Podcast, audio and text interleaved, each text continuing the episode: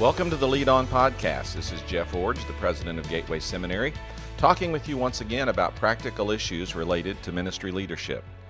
Today, I want to talk about uh, a common refrain that I'm hearing these days and make some comments about what it really means for us going forward.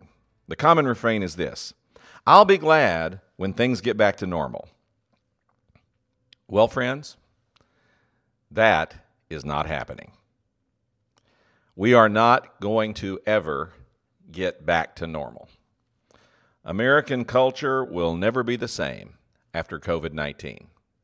The disruptions to various systems in our culture are too severe to think that we're going to bounce back quickly. In fact, these systems will not rebound from being stretched. They're going to need to be reinvented after being ambushed by COVID 19. Now, a little later in the podcast, I'm going to talk about these disruptions having both positive and negative effects.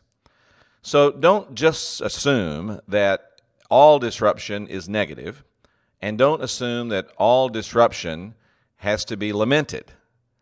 Disruption can bring about positive change, and we'll talk about that as the podcast unfolds. But before we do that, let's talk about some of these disruptions and what I mean. First of all, social disruptions. Just one example. Think about how teenagers will be different after COVID 19. They are social creatures. They love the social aspects of school, the social aspects of hanging out with friends, the social aspects of going to the mall. They like being together. This prolonged period of relative isolation for them is going to change the way they relate to one another going forward, and it's going to change the way youth ministry is done as it connects to and meets the need, the social needs of teenagers. What about economic systems? Well, obviously, the stock market has plummeted, unemployment has skyrocketed. While the stock market is recovering, the employment rate is going to recover much more slowly. The economic realities of what's happened during COVID 19 are going to be with us for a while. What about educational systems? The biggest impact here has been the forced, trans, uh, for, the forced transition of education into an online learning environment. And this is going to have some interesting results. I think some people will love it. I think other people will hate it. And because it's been forced and had to be done quickly, a lot of educators who were not trained and prepared for that kind of learning environment will find it very frustrating and won't, won't ever want to go back. So, this disruption in online learning is going to significantly impact education in probably a variety of ways going forward. What about corporate systems? Well, we're not seeing many yet, but I predict there are many bankruptcies coming. There are companies that are losing $100 million a month right now, and that cannot be sustained for very long. And so, whether it's hotel companies or airline companies or catering companies or even local companies like florists and uh, dry cleaners and people like that in your community, there are many companies that are just not going to make it. And so, the corporate landscape will be very different going forward. What about the entertainment systems in our com- in our cult- culture? Entertainment systems have been uh, really blindsided and devastated by the COVID 19 pandemic. Uh, all sports have been stopped and they'll come back in some form in the future, but I think it will be very interesting how this forced sabbatical from sports for many people will impact their participation going forward uh, there's some aspect of sports, frankly, that, that I, I really do kind of miss, and I, I really like for them to come back. But as a lifelong sports fan, I also feel that when sports come back, they're not going to get me back to the level that they had me once before. There's some things that I only had a tangential interest in before that I won't have any interest in going forward. And so this is going to be a big difference and a big change in the entertainment world, how sports are perceived here in our country. And then, of course, perhaps most important for me and for all of us that are listening to this podcast is the impact of COVID 19 on religious systems going forward. Now, uh, I could probably spend a dozen podcasts on this, but I'll just give one example right now, and that is the rise of online giving. Uh, there was one group that uh, one organization that had a webinar for churches to get started with online giving at the beginning of the pandemic, and a thousand churches signed up. A thousand churches that did not have online giving went to that format at the beginning of the pandemic, and they will not likely be going back. And so, this is going to be a big change in the future. Is what is the role of offering giving in a worship service and what is the role in stewardship development of teaching people how to give and what does that mean in terms of giving an offering or giving a visible sign of a devotion to God on a regular basis. I'm not against online giving. I actually participate in some online giving, and so please don't misunderstand me. I'm just simply saying it's going to be different because it's a disruption, not necessarily that it's all good or all bad. So, when I say that American culture has been disrupted, I mean socially, economically, educationally, corporately, in entertainment and religious systems, in all of these areas, COVID 19 has brought profound disruption. A lot of that is negative, some of it can be positive. But all of these systems are going to have to be reinvented as we move forward. Now, let's focus our attention in the rest of the podcast on ministry organizations and churches and how they can thrive in the midst of this reinvention. Listen, we're going to thrive to the degree that we diagnose the positive aspects of the changes that have been forced upon us and incorporate them into our new normal. Let me say that again. We're going to thrive to the degree that we diagnose the positive aspects of the changes that have been forced upon us and incorporate them into our new normal. Now, I use that phrase new normal because I don't want to think of us in terms of going back to the old normal. That's gone. But we're going to get through this time of disruption and we're eventually going to settle on what I'll call a new normal, and that is a new normal practice of how we do things. And ministry organizations that are successful going forward are going to take the best of what's been forced upon us during this time of disruption and incorporate that into who we become in our new normal. Let me give you just a couple of examples. First of all, ministry organizations have been forced to really ramp up their use of technology during COVID 19. I have friends who are teaching their Sunday school classes by Zoom. Um, I have many meetings that I have attended by Zoom. I'm participating in two boards that I serve on, national boards, and we're participating in those meetings uh, electronically. Now, I'm not saying I'll never go to another board meeting, but one of these boards that I serve on requires an all day flight across the country to the eastern United States uh, for the meeting, then a day and a half of meetings, and an all day flight back. Uh, I can eliminate a lot of that by simply zooming into that gathering. And I'm thinking that in the future, there's going to be a lot more of that. And so, whether we're using uh, video conferencing to teach Sunday school, to broadcast worship services, or to attend board meetings, whatever we're doing, we are being forced to use technology in new ways. Now, the ministry organization that thrives in the future will not be the one that says, I can't wait till we can stop using technology and all get back together again.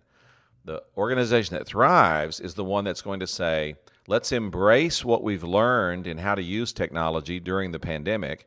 Let's shape it for our purposes going forward, and let's make the maximum use of technology in new ways that we never thought of before, or we never tried before, or we never had the capability of doing before.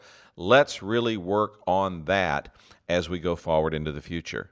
So, one way that we can diagnose positive aspects of change that have been thrust upon us and go forward and use it appropriately is in the use of technology. Here's another one the pandemic has really forced us to make some serious reevaluations of how we're spending our money.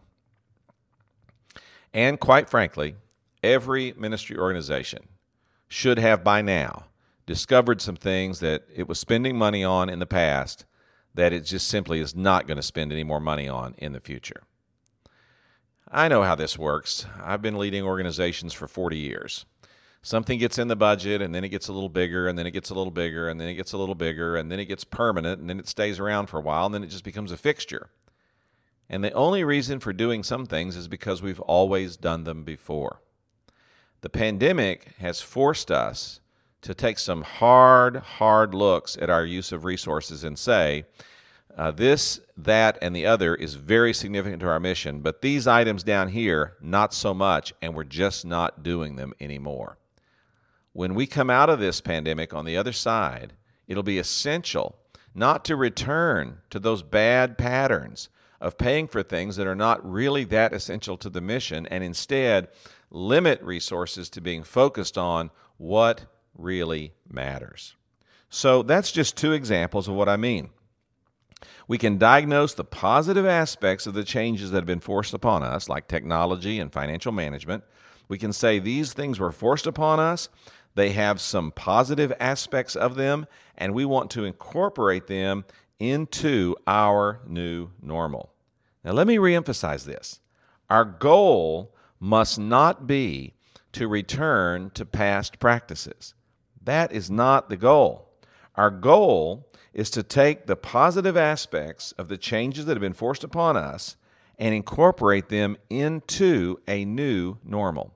So rather than think, I'll be glad when things get back to normal, how can I go back to what I've always done before? Think instead, how can I go forward learning from what's been forced upon me but focused more on cutting new paths to ministry effectiveness than repeating old patterns of ministry practice. Now, one of the best results of the pandemic has been the forced reexamination of ministry strategies in light of our mission. In short, we've been forced to decide what really matters and do those activities most closely aligned with our mission. We've done this here at Gateway. The activities that are most closely aligned with our mission are our classroom instructional processes. And so, when we made the conversion from face to face instruction to distance learning this spring, meaning that we moved everyone into either a video conferencing format or into our online program, when we made that transition, we did so because that was the most important part of our mission that we had to continue to accomplish, which was classroom delivery, and we did not cancel any classes.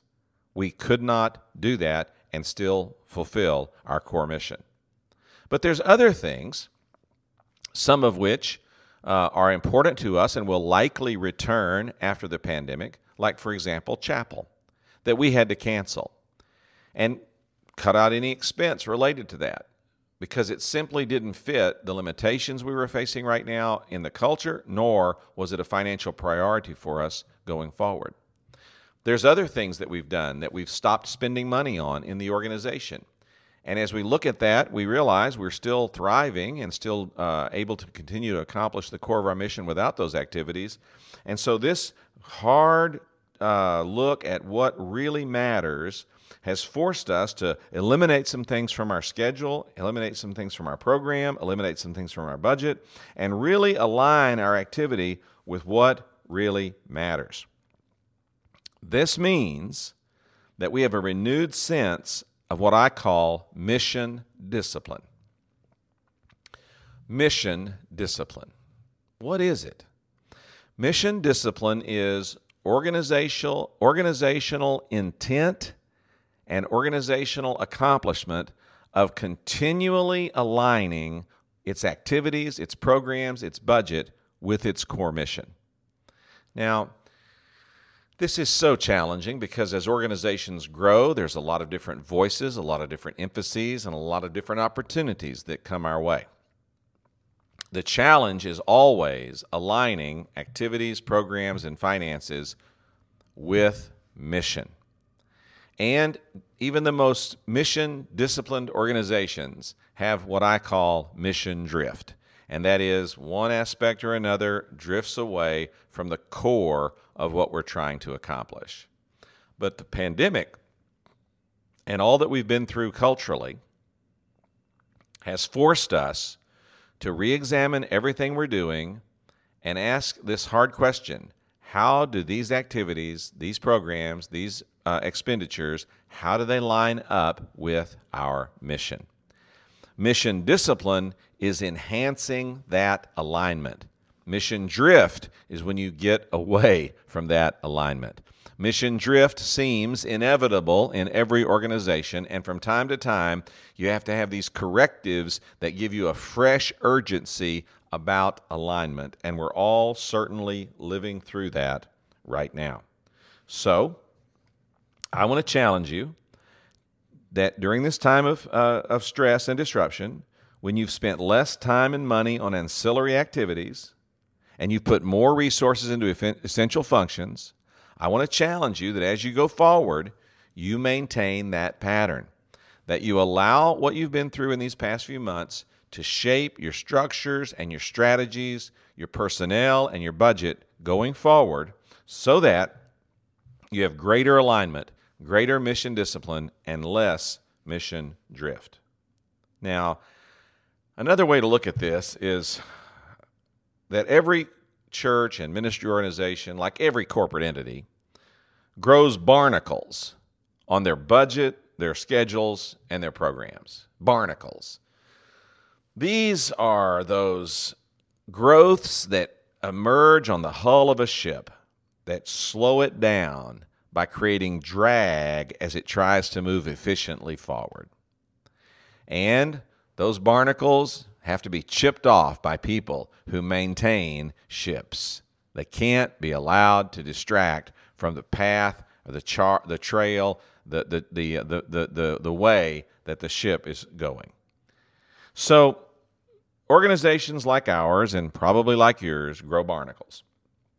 We have add ons in our budget, in our schedules, and in our programs that really don't contribute to accomplishing our mission, but instead provide an unnecessary drag on our efficient progress. Look, budgeting is a complex process. We go through a tremendous amount of work every year at Gateway to try to create an annual budget. So many different things have to be analyzed to determine the revenue that you're going to have to operate with the following year. And then so many things have to be analyzed to determine the expenses that you're going to have to have for the following year. And frustratingly, some of those things uh, are, are out of your control in terms of their cost. Now, they're always in your control as to whether or not you will actually fund them. But for example, uh, insurance rates, you have no idea how those are set, whether they're going up, whether they're going down, or what's going to happen. But you have to decide are we going to have insurance for our people and uh, insurance for our property? And if we are, then we're going to have to pay it. Well, that's one of those things that's complicating about budgeting and gets down to some really hard decisions of is this a barnacle or is it not? And those hard decisions make budgeting difficult, and I understand that.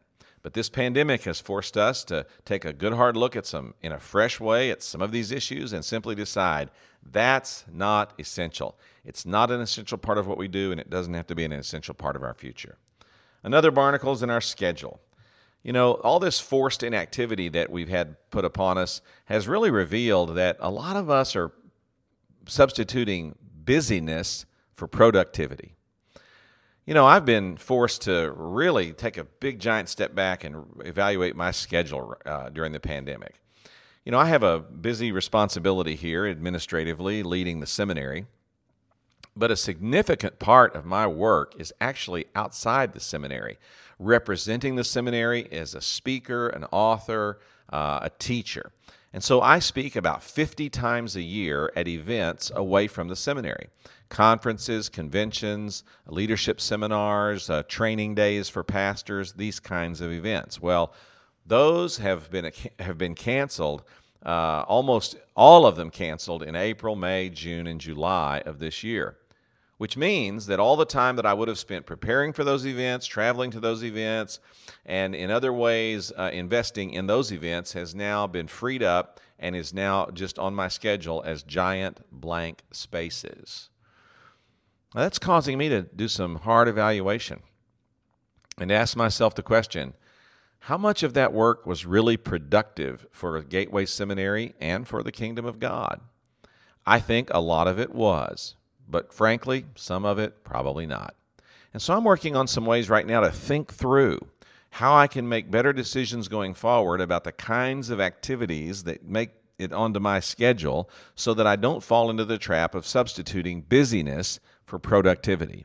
I want to be productive, accomplishing my mission and the mission of Gateway Seminary. I don't just want to be busy.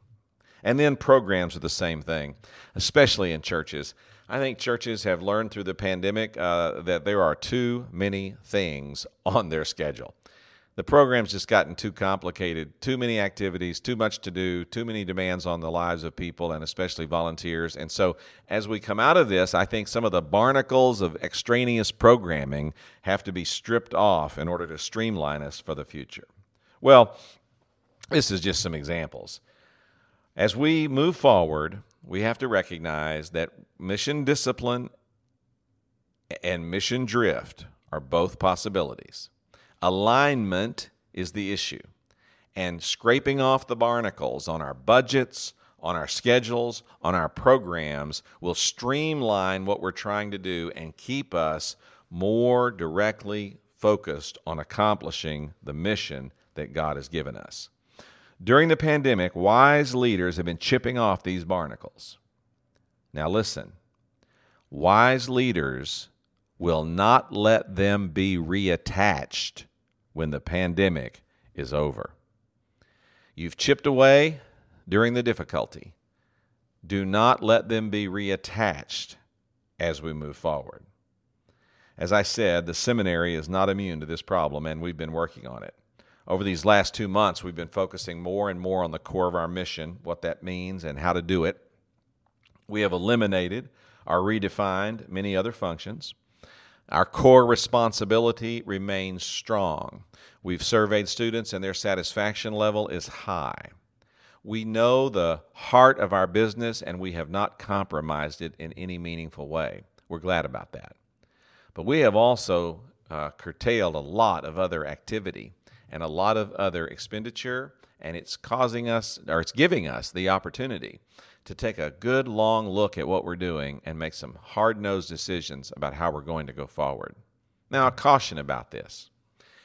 This is not your opportunity as a leader to get what you want or to grind your axe or to uh, manipulate a situation to get rid of something that you just don't want to do. That's not what we're talking about at all.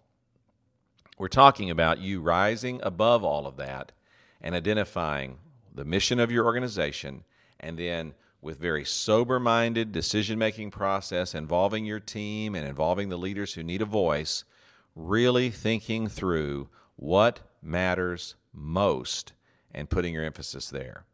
You know, that's really the challenge, isn't it? It's easy to identify 10 things that matter. It's harder to identify six of them that matter most because sometimes the other four items feel like that we've slighted them in some way or said they don't matter. Well, they may matter, but they don't matter most. And so, disciplined leadership during this time of pandemic means that normal is not coming back. Our focus is not on reclaiming what we used to be or how we used to do things. Our goal is not putting our old budget, our old schedule, and our old program back into place. No. Our goal is not to return to past practices, but instead to diagnose the positive aspects of the changes that have been forced on us and then incorporate them into our new normal.